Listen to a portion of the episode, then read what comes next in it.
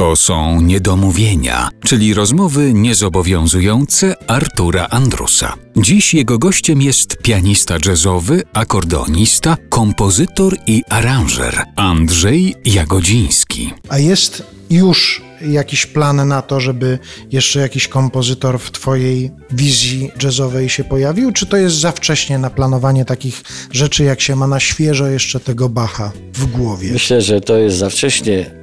Zresztą po Chopinie wielokrotnie takie pytania padały.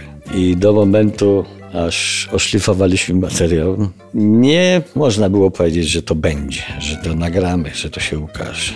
Być może się znajdzie. W tej chwili jeszcze jest czarna dziura. Ale z Bachem to była już taka pewność, tak? Że to się w pewnym momencie ukaże na płycie.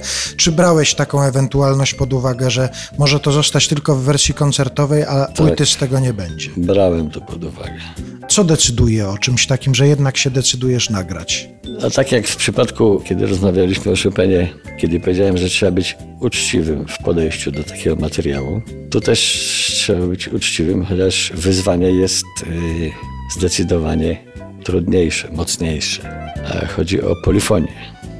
Mamy dwie ręce pianisty, mamy kontrabas, czyli trzy linie melodyczne i mamy perkusję jeszcze, która aczkolwiek melodycznym instrumentem nie jest, ale na szczęście nasz perkusista potrafi tak zagrać, że wtapia się w te melodyczne głosy i nie sprawia to wrażenia, że przeszkadza.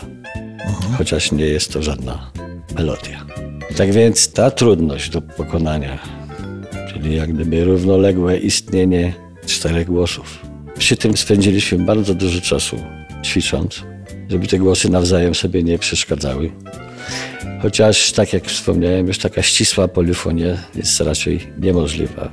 Zasady, reguły, które obowiązują właśnie przy okazji pisania fug, tutaj yy, niestety nie są do osiągnięcia. Ale nie o to chodziło. Chodziło o to, by polifonia, żeby jakaś namiastka polifonii była obecna w tej muzyce. I wydaje mi się, że osiągnęliśmy cel, ponieważ pianista z Poznania, pianista, pedagog Piotr Kałużny, przeczytałem właśnie niedawno jego recenzję, zauważył ten element i, że tak powiem, z dużym entuzjazmem się wyrażał o tym. Także jeżeli fachowcy wyrażają pozytywne opinie, to wydaje mi się, że cel jest osiągnięty. A jeszcze, jeżeli jazzowy słuchacz będzie zadowolony i Bach byłby zadowolony, że mu się nie zmieniło za bardzo utworu, no to już pełen sukces gwarantowany.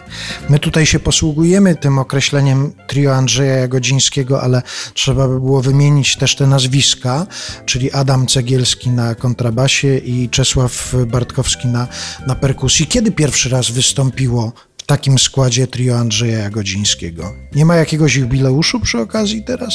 Wydaje mi się, że dziewięćdziesiąt cztery, więc jeszcze nie ma. Jeszcze nie ma, tak. Przy okazji płyty Chopin ja po prostu zaproponowałem kolegom nagranie tego materiału i po kilkunastu próbach zrealizowaliśmy to i pierwsze koncerty były związane z tym programem. I rozumiem, że to od tego dziewięćdziesiątego czwartego roku już wiecie, jak ze sobą grać, czujecie to, a zdarzały się takie sytuacje, kiedy na przykład ty jako szef tego trio przychodziłeś z jakimś nowym pomysłem i panowie mówili, nie, nie, nie, no bez przesady, to nie jest taki repertuar, za który byśmy się brali. Czy nie ma takich dyskusji? Nie wiem dlaczego, ale nigdy nie było takich reakcji ze strony kolegów, że nie zgadzali się z tym, co ja proponowałem. Zresztą na próbach jesteśmy absolutnie równorzędni w opiniach i słuchamy siebie nawzajem, swoich uwag, zarówno moich do kolegów, jak i odwrotnie. Nikt się na kogo nie gniewa, nikt się nie denerwuje. Jakoś nam się udaje przez te trzydzieści prawie lat współżyć muzycznie. No to tym naszym dzisiejszym spotkaniem przypominamy, że panowie Jagodziński, Bartkowski i Cegielski nadal grają Chopina, ale też informujemy, że ukazała się właśnie płyta, na której można usłyszeć, jak grają Bacha. Proszę, oto kolejna próbka tego repertuaru. Andrzej Jagodziński Trio w słynnej Arii na strunie G.